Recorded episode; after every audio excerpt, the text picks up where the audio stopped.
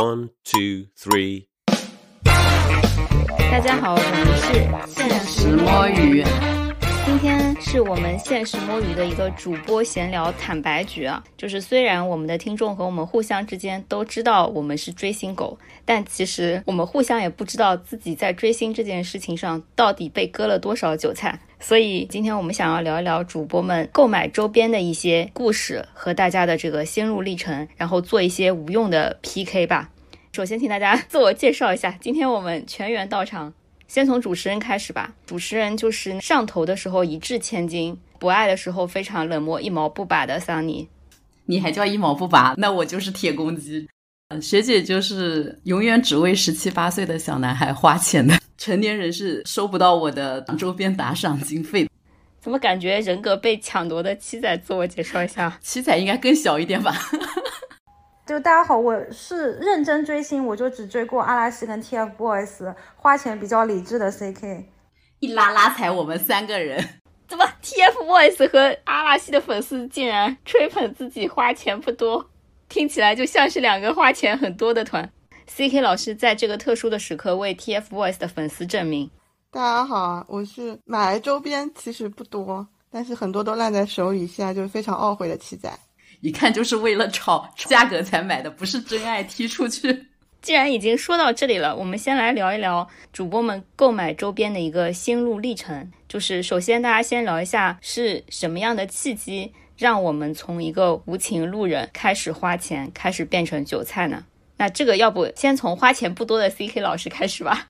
最开始契机就是因为追日圈，就是追日本阿拉西，被粉圈教育说你要在粉圈里面要发言，对，你要证明你真爱他，你要证明你是真粉丝，你就要有周边。然后也不是尝试性的，我还是出于自己的爱好，就是我自己想买什么我就买了什么，没有说我一定要大买特买。后面就是从日语回到了内娱，就觉得内娱虽然学日语，但是很还是很方便，就是在内娱。充什么粉丝俱乐部的会员，包括在这个淘宝店上 买买买，还是很便捷的。虽然早期也有饥饿营销，但是就处于哇，实在比追日语体验感、买东西的体验感方便了很多，然后就买了，就这样子。哎，感觉我们 C K 老师就是你的钱包富裕程度也是随着国内追星体系的便利程度同步上升了，导致你就越花越多。不是从我从一个大学生，从一个就是在校生变成了工作了嘛，就是这样子。其实已经就是整体的讲了一讲这个整个 C K 老师购买周边的心路历程嘛，那我们就连在一起回答好了。就是 C K 老师，你现在大概算过自己一年要花多少钱购买周边吗？现在我其实基本上没怎么花钱了，就是可能王俊凯已经不卖周边了，是王俊凯不发歌了。是，就就王俊凯的电影支持一下这种，对，就是没有产品可以花钱，代言都不是割韭菜的代言，都没有粉丝礼盒了。现在王俊凯的粉丝只为作品买单，听懂了吧？不是你调查过吗？你就说没有粉丝礼盒。我现在可能真的花不了多少钱了，我可能我之前总计统计过，可能 TFBOYS 我可能也就花了一万左右吧，然后阿拉西的话，可能杂七杂八加起来。大几千吧就没了啊！我怀疑 C K 老师该不会是花的最多的吧？太吓人了，我也觉得。C K 老师那个算法，他那个他把 T F BOYS 的演唱会算进去了，只算周边的话肯定没有啊。就是对会员、演唱会这些全算吗？哦，演唱会不能，演唱会不能算的。就是 C K，我们这次是聊那个周边，你先聚焦一下，不要把追星的其他费用 插进来。那我觉得我正常买周边，我就是买碟，然后买买生写，买买什么场刊，买买一堆，就是呃，之前阿拉西就买买那个也是演唱会相关的周边，就 TFBOYS 的话就是杂志，对吧？然后还有什么？就是如果代言也算，那那那就是有有一万的呀，对吧？就是代言，我之前都没有说算代言嘛，那那就差不多代言跟那个演唱会会员俱乐部的钱加起来，我觉得差不多吧，啊。其实应该代言不算，然后代你可以代言算再算一笔，没没事儿没事儿，差不多得了。这个我们的听众不会在意的。本来代言一般，我是觉得粉丝礼盒那种割韭菜的算，然后你正常为了买那个产品的不算。哦，那估计都没有啥美粉丝礼盒，我好像没有买过粉丝礼盒的东西。粉丝礼盒的那个钱会比正常商品要高。对，马上待会儿就会讲到我买过痛苦的粉丝礼盒们。那我们这个祖师爷的粉丝讲完了，我们邀请楼丝来讲一讲。哎，我被开除祖师爷粉丝粉籍了吧？代表韩娱了行粉了行行是吧？没事没事，开除 暂时开除一秒钟。但你不花钱呀，你祖师我我都把我早期的王源周边全送给学姐了。那我们另一位祖师爷粉丝，我领一下祖，我我说我还是领一下祖师爷粉级，毕竟我现在摆在我旁边的周边，三分之一的还是呃三分之二的还是王源的吧？好的好的，这样吧，那个小汤圆大战小螃蟹，那那我输了，我先滑跪，我先认输，我们 back 粉不配。我的契机就是看脸吧，因为我最早买的周边应该就是杂志，因为我入坑就是听我们上期贴，啊不一定在上期了，随便哪一期吧。就我入坑的契机就是王源十六七岁的时候嘛，所以我应该买的第一波东西就是他过十六岁生日的那些杂志，大概反正一七年的就应该买了五五六本，然后后面包括他一七年生日前后的一些代言，就有你说的粉丝礼盒，就可能正常的买一包奥利奥是多少钱，然后我买一个王源奥利奥礼包，就是追加一堆什么明信片啊、哦玩具啊。我还吃到过。你吃的不是奥利奥，你吃的是薯啊，是奥利奥嘛？我忘了，我因为我除了奥利奥的礼盒，还买过那种什么薯呃那个薯条什么牌子啊，热式的那个礼盒，那个还有什么送抱枕啊、明信片啊，就一堆。嗯，那奥利奥对奥利奥你，奥利奥礼盒是那个可以做成一个像收音机对对对对对对，是的，是的。契机就是因为脸，然后开始买他的杂志嘛。我发现我真的可，我我现在很庆幸我买了这这些杂志，因为它现在已经不长这样了。现在出的封面不是很想买了。完了，我会不会被打死？一来就自爆卡车。真的很，因为我现在翻他十七八岁，就一七年、一八年，我是我买的那些杂志，我还是挺开心的。还有当年的那些明信片，我真的觉得最好的岁月时光，他留在了那一刻，然后我在那一刻买了，还是挺好的。之前也送过你们的那个莱阳的那个，就他设计的跟那个 Life Lens 合作的那些嘛，我觉得那些周边本身就很好看，然后我就买了，我现在都放在卧室里，就是我都觉得还挺满意的，嗯，所以我觉得买周边还是要为了自己买。从来没有像七仔一样有要把它出掉的心情。本受益路人还是挺开心的，因为不管是奥利奥礼盒还是莱阳，本人都收到了，很开心。谢谢王源。而且没有被丑到，对不对？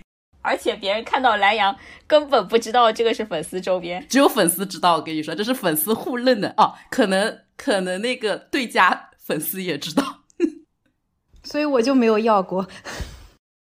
小螃蟹大战小汤圆，送了但是婉拒。好的吧？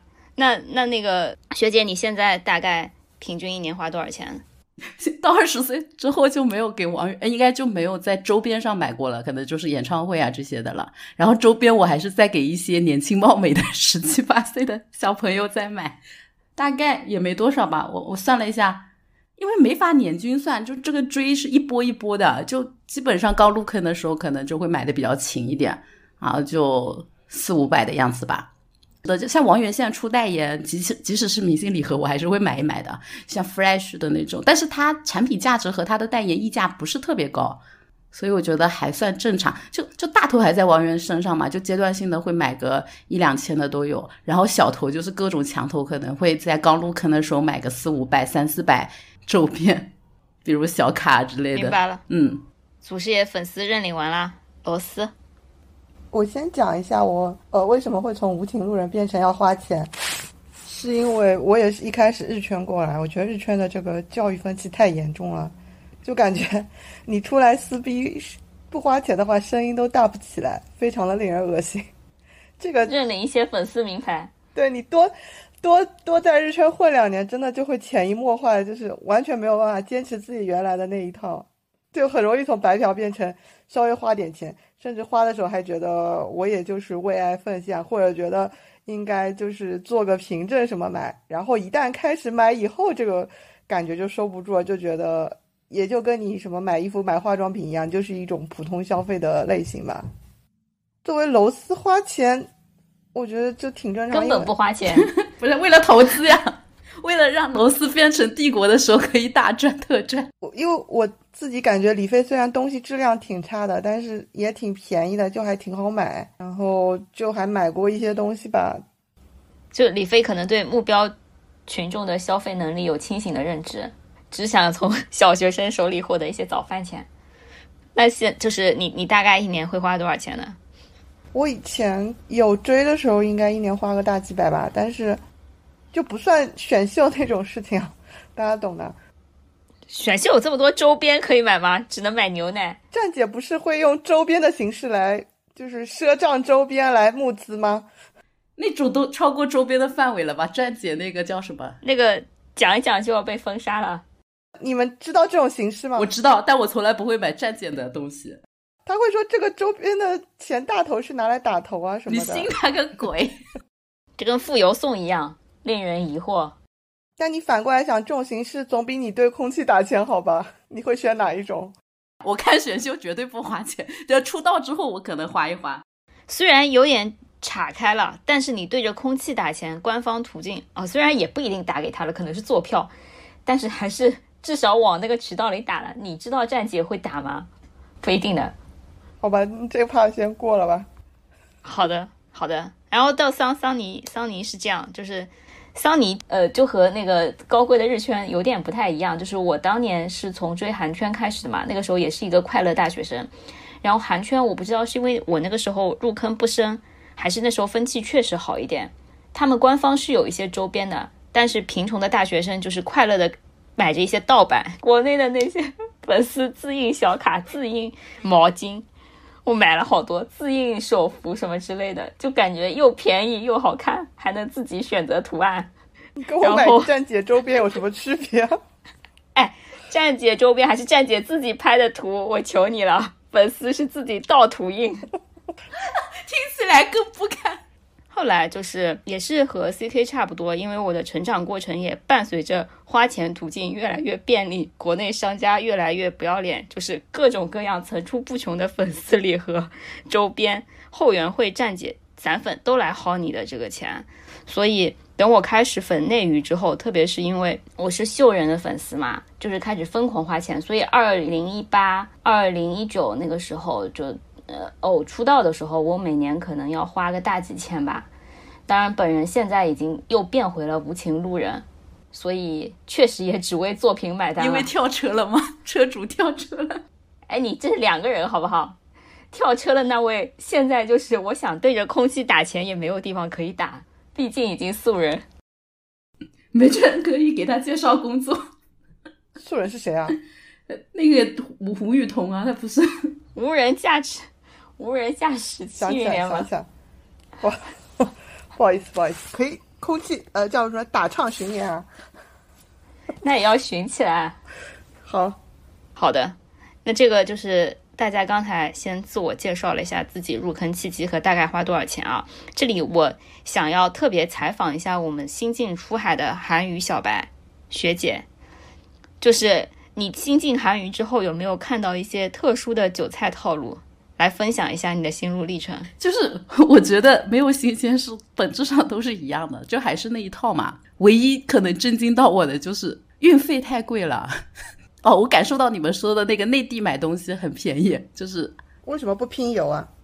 学姐觉得太麻烦了，还要社交。我觉得与其让我跟外面找一堆人，我还是自己买算了。而且我也没有想拼一车嘛，社交成本。对啊，你要跟人家社交，然后上谁的车，然后又什么，到时候又要分东西，还要把地址给一个陌生人，或者让陌生人把地址给你，你来寄。对我来说，都不如让我自己出这个邮费吧。谢谢。还是钱多。哦，我都那么大年纪了，我还要舔着老脸跟人家拼车？哎，这话说的，算了算了。这就是为什么我的设定是零零后，就有这功夫，我不如真的就是多多敲两行代码算了，多赚点年终奖。好的，好了，然后那个，行行行，回回到这个韩娱令人震惊的，就是小卡吧。虽然好像你们。呃，柔丝啊，或者什么也会买卖卖一些照片什么什么的，但我觉得没有这么花样百出的出小卡，就是专辑有小卡，然后那个就是周边代言有小卡，甚至每周去打歌舞台就会出一个每周呃打歌，就是只有进去看打歌舞台粉丝可以领到的小卡，就各种名义出小卡，然后小卡就有又是各种随机，就是你想要那个什么。呃，抽到自己的单的，你就需要进行大量的社交。我说线下的场景啊，就要各种换，要么就是你就是线上的社交，各种拼车，然后可能拼指定车位的，才能要到自己单的东西，就是一个非常需要社交和精力的活动。但我像我这种对小卡没有执念的，或者说我粉这种 bank 可以 卡非常丑的，就还好，没有这种压力。到时候闲鱼低价随便收一收，我觉得就能收齐全套。然后他哦，不是他这种花样太多，导致我觉得收起全套也是很不不太可能。感觉一次回归起码能组出一百零八套卡吧？哎，你们有听说最近他们给他们那个熊猫也做了小卡吗？就韩国的那个熊猫。我对小卡理解是要自拍，然后才会有一些意义在。对，是他们自拍的呀。现在啊，熊猫怎么自拍吗？因为我要说这个问题，是因为小卡这么韭菜的套路，李飞怎么可能学不到呢？就是楼也搞过小卡，虽然没有像学姐说的这么泛滥的在发小卡，但是一开始李飞被吐槽点就是不是自拍，就是把一些写真印在了拍立得的相纸上而已。其实自拍，我觉得这个点还是挺有趣的，因为一旦看到那些照片，三女要说熊猫真的太好笑。不好意思，熊猫自拍最好笑。没事，我们楼也不自拍，也在嘲笑。就开始已经变哎，不是一般好看的小卡都是他拍假装自拍的吗？因为自拍真的头会很丑啊。就自拍很难拍出这么多花样。有些人真的就是自拍比真人比他拍好看很多，然后有些人就是自拍比他拍丑很多。甚至我觉得有一些老一点的团拍到最后就已经不追求卡好看了，就追求一个心意猎奇。对。追求一个不重复，而且我在想象，就因为我追的刚出道的新人团，我就觉得他们还是追求拍的好看，就可能一张卡拍个两百多张，然后在里面挑一张能用的，就光想象那个画面，我就觉得很好笑。就一个男的在在说张浩吗？各种人吧，反正中国直男可能会觉得这个事儿更加的有点门槛嘛，心理门槛嘛，就是你会觉得一个男的在那边，哎，我这太有点性别歧视还是怎么地，就是各种凹造型，可以了，有，主要是拍出来也没多好看。小卡这个层面还是女。女团比较好看，因为女生的妆容和发型，我觉得还是有很多花样可以做的。然后男生在那边就各种啊，对他们为了追求新意，就会各种卡都会有一些主题嘛，什么丝带啊、猫耳啊、狗耳啊，什么之对镜之类的，反正就一堆花招。就是，但男生就那个发型、那个脸，然后妆其实太浓，在家自拍就又会很奇怪；太淡，其实就没有什么花样。我觉得学姐那个时候不是在群里面发了一张。就因为自拍的美丑程度和这个人的火的程度，每一张立马市价就不一样了吗？我觉得这个还挺好玩的，对理财产品很像嘛。主要是买的时候，除非你是二手收，就买的时候它卡是不翻面的，就你可能不知道这张卡长什么样子。就大家就很多，我觉得很多韩娱人感觉练就了一个看，就是被打上马赛克之后糊糊的，但是他能够通过这种隐隐约约的角度和光亮判断这张卡有没有可能成为一张贵卡。我们小学生还因此衍生了估卡这个技能，简直了！我靠！我发现韩娱的小卡跟以前 AKB 抽声写的套路差不多，他们也是在专辑里面附声写的，但是你知道四八是不止四八个人的，然后抽的概率就比较吓人了，就想抽到 top 的概率，就是你抽到 top 跟比较好看的照片也可以在二手市场里面流通，就炒得很贵。这跟奥特曼卡也差不多嘛。我们大 top 就会比较贵 哦，有两种，一种是 top 比较贵，还有一种是真的就是门面会比较贵。还有门面不是 top 的吗？有，那当然有很多，毕竟丑人 top 也很多。等一下，本人就很想问一问，你离阿拉西里的丑人也有小卡吗？没有小卡这一说，他就是生写。讲难听点。我们阿拉西本质卖碟，好高贵啊！做商法也能卖得出去。或者就是演唱会的，就是你要选，比方说不同人他有不同的扇子，那就是完全粉丝他喜欢谁，他就会买谁的扇子，买谁的场线而已。就是没有随机这件事情，是不是？对，我的意思是不用商法，是因为抽卡的话你就有掉率嘛，所以你可能会有一个更大的复数购买。但是我们阿拉西就比较本质，明码标价的买。然后你的照片是可以去 J Shop 单买的，就是你看到这个给你一本相册，然后挑到你想要的照片，然后去买。就杰尼斯比较简单一点。随机这件事情是这样，就是像阿拉西，他如果成员的人气都很均衡的话，其实大家很好解决这件事情，因为你想要某张卡的人是一样的，你换一换就都换好了。但但大部分的韩团，阿拉西的人气比较均衡，我不信。我很难理解。韩团真的 top 和 back 是差距巨大的，尤其在内娱这种红人粉扎堆的地方，就是 top 会更 top，bank 会更 bank，所以就导致如果随机数是一样的，那就是 bank 到最后他就是换不到他要的卡，他可能就是为了要保证出他的卡，要扫一堆 bank 的卡进来。所以日语就是 top，可能他如果是卖很多分的那个专辑封面的那种多版本的话，就是 top 卖的很多，可能被杀下面的二三四五六名啊。所以卖法不一样。那我最后采访一下，螺丝，你们撕逼的时候会撕小卡的价格吗？不会，因为我刚才想讲，呃，楼里面小卡单人虽然也还挺贵，但是炒的最高的永远是各种 CP 卡，而且 CP 卡里面就是我，你知道我们楼丝虽然 C 五选二，哦不是 C 六选二，sorry，不好意思，漏了谁都不合适，漏了张叔可以。我们的 C 六选二里面不是我们 C 六选二里面就是有很多的组合，但是最火的就是三大断层嘛，所以只有三大的卡好卖。但是李飞在组合里面三大卡的数量是最少的，然后就三大卡的价格就狂高。比如说这一批里面我们出了三四十张卡，但我们吸引只有一张，但可能冷门 CP，比如说银河系闪耀星有三张，我都不知道是什么。可以，也并不是很想懂。好的，我们接过吧。最终聊小卡，聊到 CP 卡这里梗，我就不想听了，实在是聊不下去。本来聊到韩娱小卡的时候，CK 已经走了；聊到 CP 卡的时候，我也走了。就套路太多了，我我追星只想最简单的就是给官方送点钱，其他的没有想法。我连官方都不想送钱，没有，我只是想赚钱。但是你要想，如果有王俊凯单人小卡。和王俊凯、王源 CP 卡，你们小螃蟹不想把王俊凯的卡卖的卖的比那个多吗？我代表我个人是不会的，其他人可能会。你想我去演唱会看到灯牌大战，我都无动于衷呢。只想躲远一点，以保平安。好的，好的，好的。主持人，最后来大家聊一下，收了这么多周边，你们怎么收纳的呢？怎么样让这些周边体面的收藏收藏在家里？我就是扔在那边，然后发现我曾经很值钱的小卡都褪色了。好难过，啊！算了，我就是钱多，怎么了？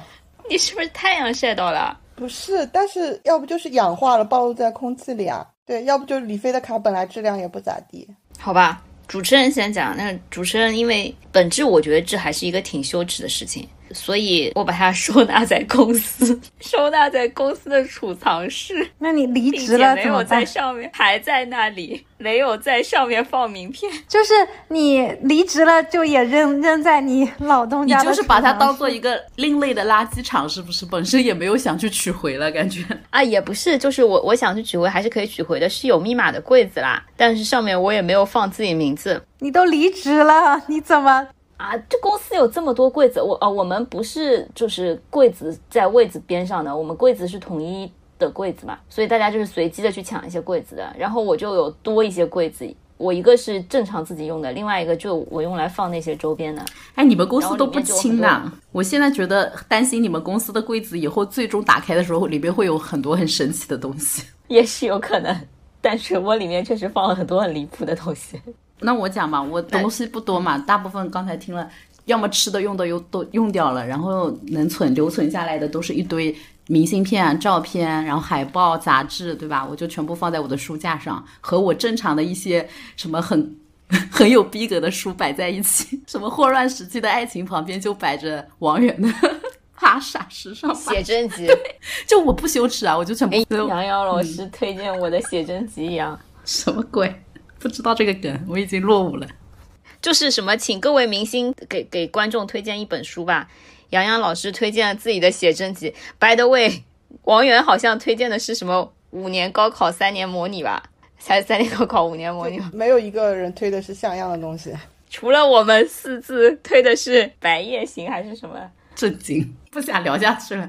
好了好了，回来回来。就是除了能摆在书架上的东西，其他的就是摆在使用的地方吧，就是挂件放在挂件上。我就是都是正常在用，就也没有把它收藏起来，也没有把它扔到储藏柜里，甚至连写真集也会偶尔拿出来翻一翻。我懂了，也没有也 写真集就是只只三年之后翻一次吧。好的，C K 老师呢？我买的如果是碟的话，我都还是在老家存着。呃生写啊这些东西的话，我会老家存放的东西比较多。后来就是我等于搬到我自己新家之后，我爸妈就说你把你那些东西拿走，不要再放在老家占地方了。所以我就把它搬到我现在家。把王源的东西出给了我。我我不拿的是出给你，我是送给你，好吗？一定要讲清楚这个字。送小螃蟹大战小 不是但是我今天找了一下，我没找到，我忘了你出给我的东西，我放在哪里了？怎么办？这是你的问题。我记得应该是生写啊，然后还有就是那个青春修炼手册这种，我我当时买了两张碟的，我可能把多的一张魔法城堡之类的，反正我我都是之前都买两份嘛，然后收了一下，就是早期的团粉的碟，早期团粉的生写，因为呃之前 TFBOYS 卖的时候，他也说你不能选个人啊。然后四字的现在还扔在我家，因为我也没有找到喜欢四字的有缘人，就就还没都没有送。在我们的听众朋友里面随机挑选一位鸟姐。本期抽奖内容，我们已经在 TFBOYS 那一期说了，评论送的，这一期已经没有了。然后还有一些实用的东西，就像阿拉西之前的那个呃 Love 的那个演唱会的包，哇，真的很好用，就能装好几斤大米，我就是把它当做购物袋，日常背出去购物。然后有一些杂志是实在太麻烦了，我就切页切掉了，只要了那个封面或者只要了就是跟奥宫和也相关的、跟他们相关的那些，我就给它存着。对我们 CK 老师还是用心收纳、用心使用的。那我们聊完了主播购买周边的故事以后，来到了第二趴，就是我们无用的一个 PK 环节。然后大家刚才其实有那么一些聊到自己买过一些什么东西，但是在今天这次录制之前，我提名了几个奖项，让大家翻翻自己的周边库，然后进行一下 PK。就今天的奖项包括就是韭菜大王和投资大亨两个。首先就是我们来评选一下韭菜大王，这里面大家可以来提名一下自己复数购买最多的周边和购入价最高的周边。这样吧。获奖的人获得本期节目指定别人写 show note 的机会一次，好吗？韭菜大王的评选现在开始，啥叫复数购买啊？周边不是都一次一次吗？哦 那你已经输了。对我输了，但你也可以用购入价最高的周边这一项赢，只有卖出价感觉你也。输了。楼不争气啊，楼就没有一些高奢代言吗？代言不算吧？怎么又来了？楼丝指定版什么？品好像不做粉丝代言。这样吧，就是主持人先来提名啊。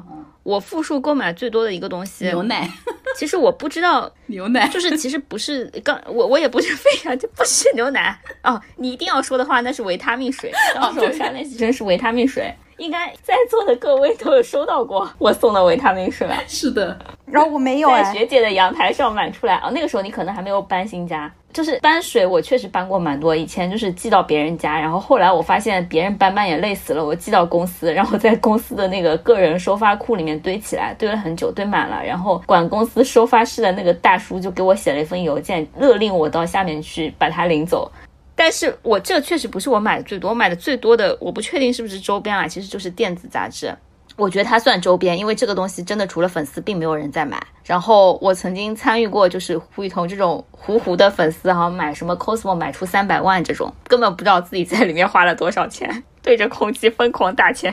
你不应该先讲的，你讲完我都不好意思讲我复数购买的东西。你们又不讲，好，我们不讲，不是你们不先讲，我只能先讲了，好吧？韭菜大王今天就是我了，对不对？就是你了，除非就是你 CK 了老。师一鸣惊人，把我打赢，然后本人购入价最高的周边，我觉得我可能也会赢，不一定是绝对值最高的，但一定是性价比最低的，就是偶的那个 i 度礼盒，i 度的那个香水礼盒，你们竟然不知道，多少钱我就是忘了哦，我知道。六百九十九吧，是一个呃赢度这个什么三线的珠宝品牌出的一个割韭菜香水，那个香水喷出来比空气清新剂的味道还臭，是当时偶出道之后第一次割割韭菜大赛，然后那个时候又是因为呃蔡徐坤是没在里面的，他因为一些个人合同的纠纷不能参与这个团带，于是剩下一群菜鸡互啄，商家还做了那种什么笑脸哭脸的那个榜单。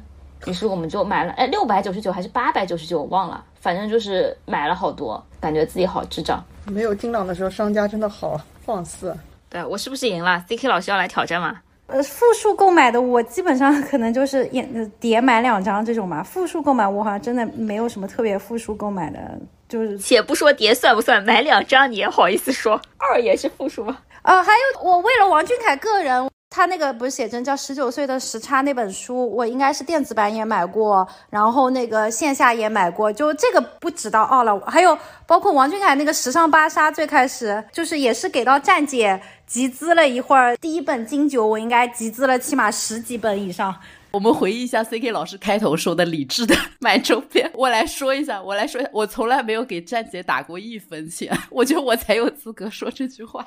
你怎么了？你你怎么你怎么扫射所有人？怎么了？真的是，待会儿 show notes 就是你写，你赢了这个又有什么用？就是我补充一下，我刚才为什么说我以为 C K 是最高？因为我想阿拉西的 box，我记得就是五六百，因为我也买过几张嘛。对，阿拉西的碟的确是贵的呀，这日本的都很贵，好吗？就阿拉西的碟不贵，阿维西的 DVD box 贵，碟应该就两百左右吧。那我觉得日本那个演唱会的那种周边也贵的，就是演唱会的什么场线、场刊这些东西，我现在都不知道多少钱了。我感觉我现在要去闲鱼上看一下多少钱。卖掉了？不是不是，我还留着。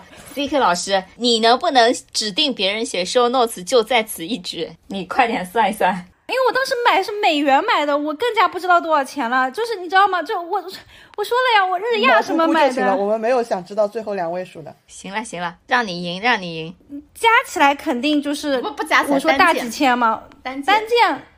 怎么是我掉线了吗？是 C K 老师在挣扎，他需要维持理智追星人设，还是不写 show note？应该就六七百吧，七八百吧，我也不知道多少钱了。那你们俩就是打平吗？但你还有负数，但还是桑尼赢吧？因为桑尼还有负数购买。我 就对 C K 老师可能刚才隐藏了，说自己买了十几本，其实买了一百本，现在在后悔中。没有没有没有，那是我知道那个应该也就十五本、十六本吧，也不会超过那个数。考虑到通胀，我跟你打个平手吧，好吧？毕竟我们王俊凯第一本金九听起来像是很早以前的事情。说到这里，我想到我买了一个很鱼的东西。夏之光出完道之后，他那个在胡组合内宣的第一个护肤品的代言，哦，我知道，叫东方之道，你知道吧？已经倒闭了。哎，我知道，我知道，要三四千块钱一套，没有，就五六百吧，我记得最低消费。然后也送什么礼盒之类的东西，但是重点是这个玩意儿后来品牌倒闭清仓了，我感觉那些什么狗屁面膜好像也就卖几十块钱，就很瞎。好，评完韭菜大王，我们来评投资大亨啊，祝大家买过升值最多的周边。我又退出了竞争。你买的小卡都贬值啦？他刚入坑呀，还没有走完行情呢，甚至也可能升不了值呢。肯定升不了值啊，可能我现在闲鱼马上搜一下，已经贬了一半了吧。还不如去买次元。确实，就是因为我买的这些明星们都永远都在 flop 的路上，所以我基本上也是贬值的。只有一个东西本来升过值，最近又贬值的，就是 nine percent 合体的唯一本杂志《红袖》。这本杂志曾经被九妹炒到过两百多块钱，好像。但是现在因为原价多少？你先说。原价是几十块钱嘛，最多六六七十。十几块，十几块钱吧。那还那还可以，年化还可以。神经年画。不，那不知道那拿哪一年来算，但最近我刚刚去闲鱼看了一下，一百块都卖不到了，真的就是因为大家纷纷塌掉，也不错了，好吧？再塌几个，你到时候成本价都回不来，你赶紧出掉吧。哎，我很多周边已经跌回成本价了，不是有人要我就觉得不错了。最惨的应该是闲鱼已经搜不到这个关键词了吧？付邮送？那不可能，那你是搜的少了。七仔来讲一讲，致力于买周边投资，却从来没有赢过。怎么可能会赚钱呢？投资有风险啊。其实买周边能赚钱这个事情，我还是从坟这里发现的。我搞坟的时候，一七八年肖战的那个叫 Mr. Bunny 的战姐最火嘛，我当时甚至想收一本。那个时候应该还不是火盆吧，我应该没有醉吧。接着等他后面火了之后，Mr. Bunny 那个应该也就两百多的整个一个 set 嘛，已经炒到快一千多块钱了。然后我在想，原来还可以这么玩。我当时没收啊，我就想我也不单它，好像也没有必要花这个钱，所以当时就后悔了。然后后来搞楼的时候，就是就是很多周边，我真的是当时想可买可不买，后来想万一升值了呢，然后就买了很多，然后现在就烂在手里，是不是压错宝了？对，楼周边分两种，在李飞一开始没有通过他的会员内购，就是每个月出那个月 PB 的时候，好的站姐的周边是能升值的。后来就变成李飞的官方 PB，就是一家独大狂升值。当然，现在所有的都跌的要死，大家也可以知道，就是楼已经糊掉了，就是现在都是虚火。就是我自己觉得，就是收益最高的是啊，当时买的一本楼六的周边，虽然我单的不是楼六，但是我们当时抱着升值的想法，不好意思，根本不知道楼六是谁，也不想说他名字，你们就知道有这么一个人就可以了，不是我单的一个人。然后我们觉得他能升值，他当时那个周边就卖。我记得应该就七八十块钱，然后后来我记得炒到二零还二一年，就是他们因为居家的事情，物料最多很火嘛，应该炒到五六百，然后当时我们还说观望一下能不能卖，后来这个好像跌回成本价了，可以，就很无奈。成本价多少啊？成本价七八十还八九十，我忘了。哦，那那确实很厉害。还有就是正常的那个，后来李飞的官方 PB 的话，收过来应该就是它有分团 PB，团 PB 应该一三九，然后个人是八十九，不是很精确啊。然后团 PB 最多也就能炒到两三百，就算是最火的时候，但是单人就说不定了。随着他们的一个动态弯道超车，我不太 follow，因为我只粉 back 嘛，back 应该也能炒到四五百。但现在 back 也跌到两百都卖不出去了，我真的是后悔，就非常后悔。这听起来是不是也挺好炒的？但是很难在正确的时机出出去，是不是？而且很多周边现在烂，为什么烂？我手里也是有一点有价无市，就是很多人来问价，但是没有卖掉。他们是不是就是要制造这种火爆的假象，骗别人去接下 接盘？不好说，我觉得本质应该就是糊了吧。就当年我出的快的时候，买过来两个月我就翻倍出出去了，然后。我的同事说：“怎么会有这么惊人的年化收益率？百分之一千二还不算复利。那我们这个日语粉丝来讲讲日语能赚钱吗？就是还是看这个组合本身的火不火吧。因为我知道那个就是阿拉西有一些古早的 shop 是升血是很高的嘛，就他们还未出道前的那种，但那种我也没有买到过。”它的碟会有两种类型嘛？那一般那个初回会比通常要贵嘛？但我觉得这种在讲二手价，可以概括一句就是，阿拉西你买 box 跟碟出手都是腰斩的。对，我觉得现在应该没有。但我刚刚看了一眼那个呃 TFBOYS，我在闲鱼上看，像《青春修炼手册》这张专辑。闲鱼上别人标价一百五哎，然后魔法城堡这张专辑标价一百八，原价多少啊？我记得我买的时候应该都是应该六七十左右吧，就我我也记不清了。年化太差了，不是算上通胀可能并没有赚。我讲一下日圈生写还是挺能挺能炒钱的，但是是那种接家的古早生写，就是我记得殷景祥有那种，嗯，他还是十八岁的时候，你知道殷景祥快四十了吗？那个有有几张。出量又少，然后长得又很漂亮的生写，以市价应该是两千多。对，然后你知道就加一张纸片，我记得也就十几块钱，还是几十块钱。我觉得这个价钱还是挺好的，但是真的应该是非常的稀有才能够炒这么高。然后正常的，我记得像 AKB 的纸片的话，我觉得只有那个碟刚出来，可能一年以内才能炒炒钱，然后过去之后就炒不了。一个是因为那个 top 可能过了一年。人气有交替，嗯，也不能完全说糊了。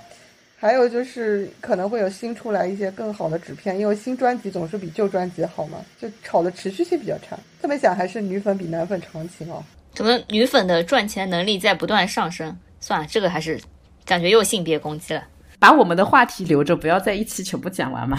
那我从日语扯扯回韩语啊。我搜了一下我手头有的几张小卡，在闲鱼上。略略的看了一下，我只能说有些价格我就怀疑是粉丝拿来晒一下我有这张卡而已，就是标的也没有真心想出。真的，我刚才看到一个标几千块钱的，我想说你这不就是想挂一下我有这张卡而已吗？然后比较合理的就是我手头有一张，我看挂的比较合理的应该是六七十这个水位，什么意思？你的意思是你要赢了是吗？我没有要赢啊，六七十有什么赢？因为因为这个不好算，就是因为你买来才过一个月啊，因为我的那个小卡。就我不是单买这张卡，我是买买整个专辑嘛，但我又没有拼车，所以我的运费成本是很高的。就比如我整张专辑买下来可能八九十，那那没没 cover 住啊。虽然我我专辑不卖。你就赚这点钱有什么好出的呀？呃，我肯定不会出，不是我肯定翻好几倍，我肯定不会出。但是我刚才受桑尼老师的启发，就是我准备，因为我收了大概五六张的这个砖吧，就是几个版本的，我先拆了一套，我准备剩下的三四套我就不拆，等他们解散的时候 看看有没有机会。希望他们好好运营，不要谈恋爱，不要就是犯任何事儿，坚持两年，然后解散的时候让我再赚一笔。美好的愿望，许下一个愿望，两年半之后看一下啊，没有两年半了，两年三个月之后看一下。真是不知道为什么要点开我的闲鱼，里面还卖了田红杰小卡，只卖了十块钱。哦靠，他还有一张那个什么打歌卡，标了八百五，我觉得这种真的就是粉丝随便标一标的。呃，对啊，我说的都是真的价钱，因为都是主流价格带，瞎标的你看一眼都看。对对，对啊我只是拿来吐槽一下，并没有说要以这个价格来算我的参赛成绩。我的参赛成绩在两年半以后。就我们楼丝还是没有这么多乱标的。新团是这样的，大家都比较叫什么虚荣心比较强，就乱标。我觉得这个奖可能还是要颁给七仔，我不是韭菜啊，对对我是不是韭菜奖，说那个投资奖。对啊，投资大亨啊，因为我们都太拉了，所以就是有升值的感觉就可以了，所以还是颁给你吧而。且主要是七仔为这个方向努力的，我们都没有努力拿这个奖，不是很打七仔的脸吗？什么安慰奖啊？可以可以可以，好的，颁完奖我们来聊一聊大家买过的最离谱或者是最猎奇的一个周边。好，我又输了。这样吧，那就不一定要你买过的，就是你见过的最离谱的或者最猎奇的周边，可以吧？熊猫小卡，我讲一下，我见过的是棉花娃娃。可是不是所有都棉花娃娃？本身并不是很猎奇，但是就是有一些棉花娃娃有一些非常令人震惊的设定。就你知道白羽的棉花娃娃是长胡子的，然后后面这些可能要剪掉。顶流的棉花娃娃是有腹毛的，地铁老人看手机，是要这样我都不知道该剪掉腹毛还是剪掉然后都。都剪掉吧。算了，有人还要提名吗？我就觉得这些东西是不是只有韩圈内娱才有啊？我感觉日娱不会有这种东西的都有，进圈也有吧？啊。那我我不知道，我我我可能对娃娃完全就你们高贵的体育圈也有，只是你不知道而已。对，因为有很多是粉丝做的。南泥湾是官方的呀，他就是金田金金演金田一啊，演什么剧都会出他的娃娃的。我要说一句，我们青春有你一也出过，荒唐吗？官方那那他们会把颜值拉成统一水平吗？还是会有的会好看一点，有的丑一点？会远看都差不多。娃圈我们应该这个方向吐槽，就是我觉得所有都长得差不多，他们自诩有特色、有区别的，看起来也差不多。因为本人其实就长得差不多。就是除非你是粉丝啦，不然你是真的看不出来的。所以刚才才会有这些，就是让你容易辨别的奇特的特征，就是震撼我全家，全部垮掉。那最想要但是一直没有买到过的周边，大家有提名吗？就是金田一的娃娃。我很想买日语的东西，但是我就是像又不想进行一些和日本人的社交，或者和日本当地留学生的社交。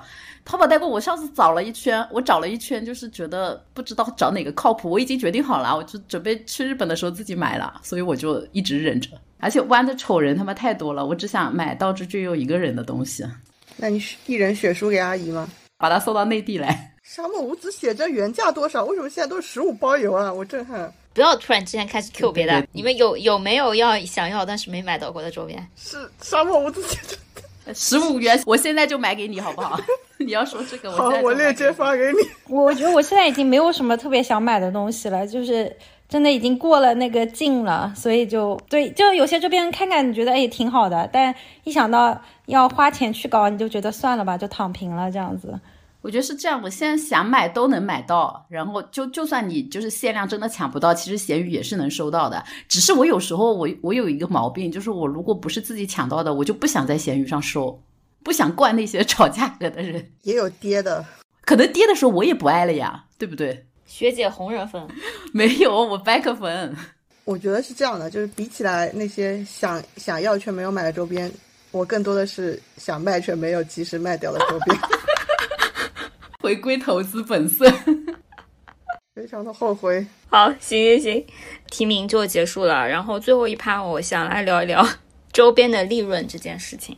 就是这里，我本来应该做作业做周边产业链，但是我做了一下，发现好难做。为什么呢？就是因为周边产业链这件事情的本质，呃，我理解了一下，它其实是 IP 来赚钱嘛。然后，呃，就像我们最早在迪士尼那一期其实讲过，就它的逻辑闭环其实是非常合理的，就是你通过一些影视作品，或者是你来塑造这个明星，或者是塑造这个形象，来打造一个 IP，把它的价值堆上去，然后你再通过周边来呃变现，然后完完成这个价值的闭环和回流，在明星身上也是非常合理的。特别是呃，我前面稍微看到过，就是说，特别你比如说一个音乐人啊，他们如果是呃卖唱片的话，在 Spotify 这种流媒平台上，每次播放的收益是零点零零三三一美元，但是他们每卖一件二十五美元的 T 恤，他就能赚十美元的净利润，就周边的利润肯定是肯定是呃这个数量级是远超他们去做作品，除非你是一些大爆的这种 top 级的艺人，但是为什么没有这么多人就是再做一个周边？呃，甚至是我其实想去找一些有代表性的 App 啊，或者是供应商都蛮难找到的。有一个原因，其实是因为明星的这个 IP 都是各自掌握在自己的手里的。然后你如果作为一个第三方想要去把这个 IP 授权拿到的话，其实要价是比较高的。所以因为这种零散性和比较高的成本性，导致我其实呃看到一个。比较有利可图的市场，但是我没有查到它非常完整的产业链，我并不我不知道这个结论是不是合理。就是我我其实可能作业做的也也不是非常到家，嗯，不知道另外几位主播或者是我们的听众朋友有没有什么能补充我的这个知识盲区的？我觉得首先从工厂端的角度的话，并不是一个好生意，因为这个对于他们来说有点像呃小 B 的一个生意，那你的。订单的连续性，然后订单的上规模，对他们能够形成稳定的开机率啊，然后稳定的去测算自己的，呃毛利率、净利率很重要嘛。但是你周边就是一阵一阵的，然后你你找的你的上游的，比如说站姐啊，或者是官方啊，就很难形成给你，比如说一个季度啊，这样一每个季度去稳定的下订单嘛。然后我就明白，对他们来说就是，所以不是一个好生意。所以我觉得他赚钱肯定是在中游的，就是把他们 IP 化，然后找一个供应商，那就是李飞这种了。我有稳定的一个 IP 体系，以及一帮定期忠实的购买群，所以我就能源源不断的去做我这个生意。对我原来想象的，它的产业链应该是，就是上游是李飞这种 IP 的所有人。然后下游是这种供应商嘛，但中间应该有一个像平台一样的一环，可以把这些 IP 归集起来，然后它又有一个比较呃稳定的供应商的这样的一个池子，然后他们就在中间去做。我这个这个东西我没有找到这样的一家公司做的比较大的，我我只是说，因为散粉不是经常会做一些盗版周边嘛，或者说盗印啊什么之类的，是有一些。印刷厂商或者是平台在做这个，但确实都是小本生意，我觉得也做不了几块钱吧。我觉得有两个逻辑吧，第一个可能这个东西体量没有上到你想这么大，所以并不需要一个这样中间的平台。对于李飞或者是一些大粉来说的话，他们不需要给中间商来赚差价。然后第二点就是有可能这件事情你觉得可以做一个集成，但是它可能是一件规模不经济的事情。最后并不能够形成你觉得中间的这一个做效率提升、订单集成的这个平台，它真正能够赚到多少钱？我觉得还是李飞太少了。如果只有一个李飞是没有必要的，但如果中国市场有十几个李飞，有什么一个有一个 SM，有一个什么 GYP，再有一个什么杰尼斯之类的，可能这个环节就有了。他们就不需要中间商赚差价呀，他们可以直接对唱工厂单呀。但是在中间的每一个环节上，就是比如说站姐，就真的是很好赚钱。然后在我这里延伸讨论的时候，我讲到的这些例子，呃，比如说怨嘛，怨怨人其实是，呃，我是看到这些 IP 并没有怎么强大的这批人，他们在节目里面即使根本招不到商，他们也靠卖自己的呃。怨人 IP 的这些什么 T 恤啊、衣服啊、鞋子啊、抱枕啊之类的，靠薅粉丝钱，他们也能养起这么多自己的综艺节目。所以，我我觉得，呃，就感觉每一个环节去赚点小钱都是非常容易的，但它可能是因为太散了，或者是刚才七仔说的规模不经济，导致没有看到一个大的成熟的平台的产生。对。如果溯源到韩国，也没有这样一些平台类的公司出现的话，还是比较难的。问一下，我们刚刚进入韩娱的学姐有没有那种专门外官方周边的平台？好像有，我知道的都是跨境平台，就是专门做那种卖到国内的这种。学姐说的这种是赚的是流通渠道里面加一道收的收的那个钱。对，我们刚刚讨论是在供应链里面能够再加一道收一个钱。呃，我觉得不是同一个逻辑。韩国应该有一个比较大的，就是呃，每每个团可能回归的时候都会出一些相似的东西，就是它大概是一个你可能百分之七八十的明星的小卡或者是一些周边的化妆包啊什么有的没的东西都是在那个商城去买的。这个我其实稍微搜了一下，我也没有看到过有谁做过一个分析的，所以如果我们的听众对此有了解的，欢迎大家来各种指教。好的呀。那就来到我们最后的 YY 和喊话的环节吧。就是我们我们播客如果要做周边的话，各位主播有没有一些什么样的想法？也许等到我们一千粉的时候，我们得运营一下。手写签名机机算了，去哪里下这种小订单啊？小卡，四位主播小卡。哎，我觉得是这样，自拍哦。但但我觉得这个东西只有我有存档，你们他妈都肯定没存，因为看你们平时发，你先听我讲完我那个想法啊，就看你们平时发群里肯定都没有存档。我觉得我们如果可以做，可以做那个每期大纲，就我们每期的节目大纲，把它做成类似明信片或者是那种书签那种，其实还挺有意思的。如果是真的喜欢我们节目的人，但你们都没把大纲存下来，就是我们有一千粉，你想里面的能够转化成愿意购买我们周边人有多少？然后这个这个购买量足不足以我们找到一个小工厂给我们下订单？所以为什么我说我们还不如手写签名，搞一些手制的能发一发的周边，就无法成为工业化的产品呀？手抄大纲啊，手手抄大纲啊，要不就蹭公司的打印纸好吧？如果我们真的要做周边，我们可能还是要主打实用性。就像我现在有的时候真的是买东西，就是如果我现在再去买市场上的东西，或者我来回顾我以前的周边消费，我觉得最值的真的就是我在阿拉西那个演唱会买的那个购物袋。对对对，购物袋那是帆布袋，那是最好的、最最实用的，就是还是买一些买一些日常生活中使用场景会比较高的。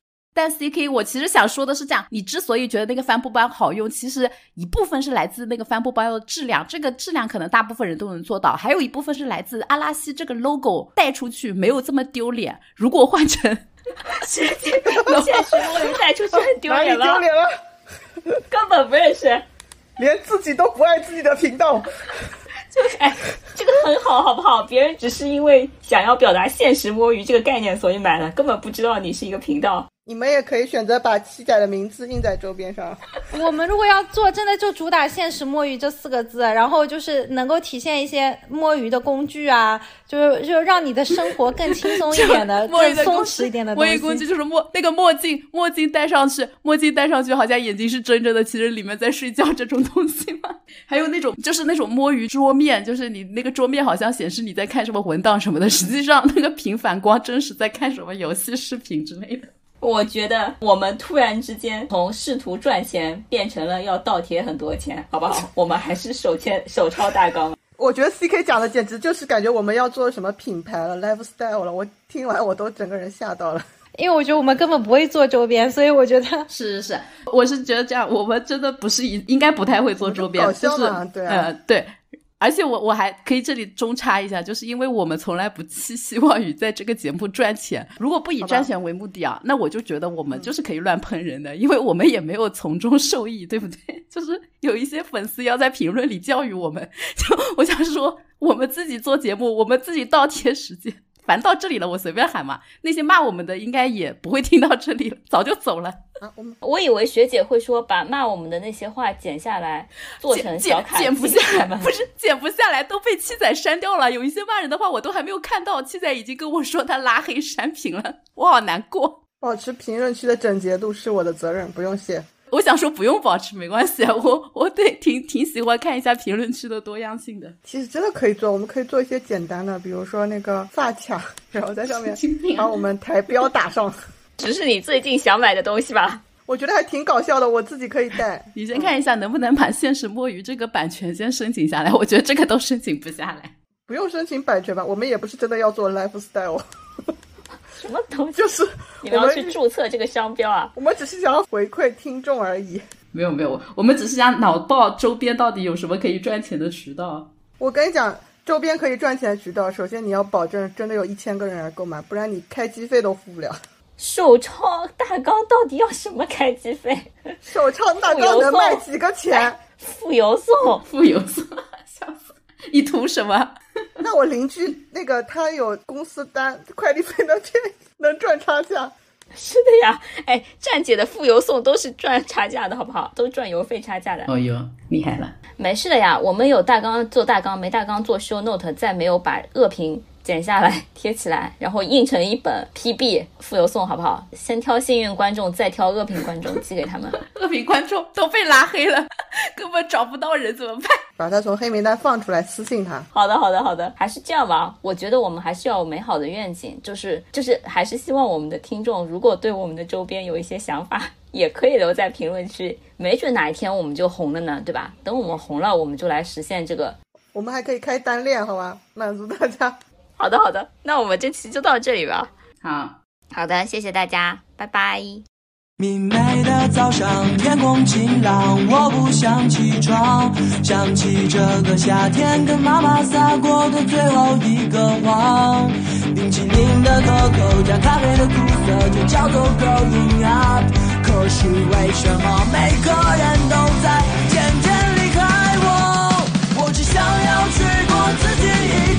想要的生活，勇往直前，永远不退缩。就算日落，太阳依然会从西边落。不变的是我迷途违反的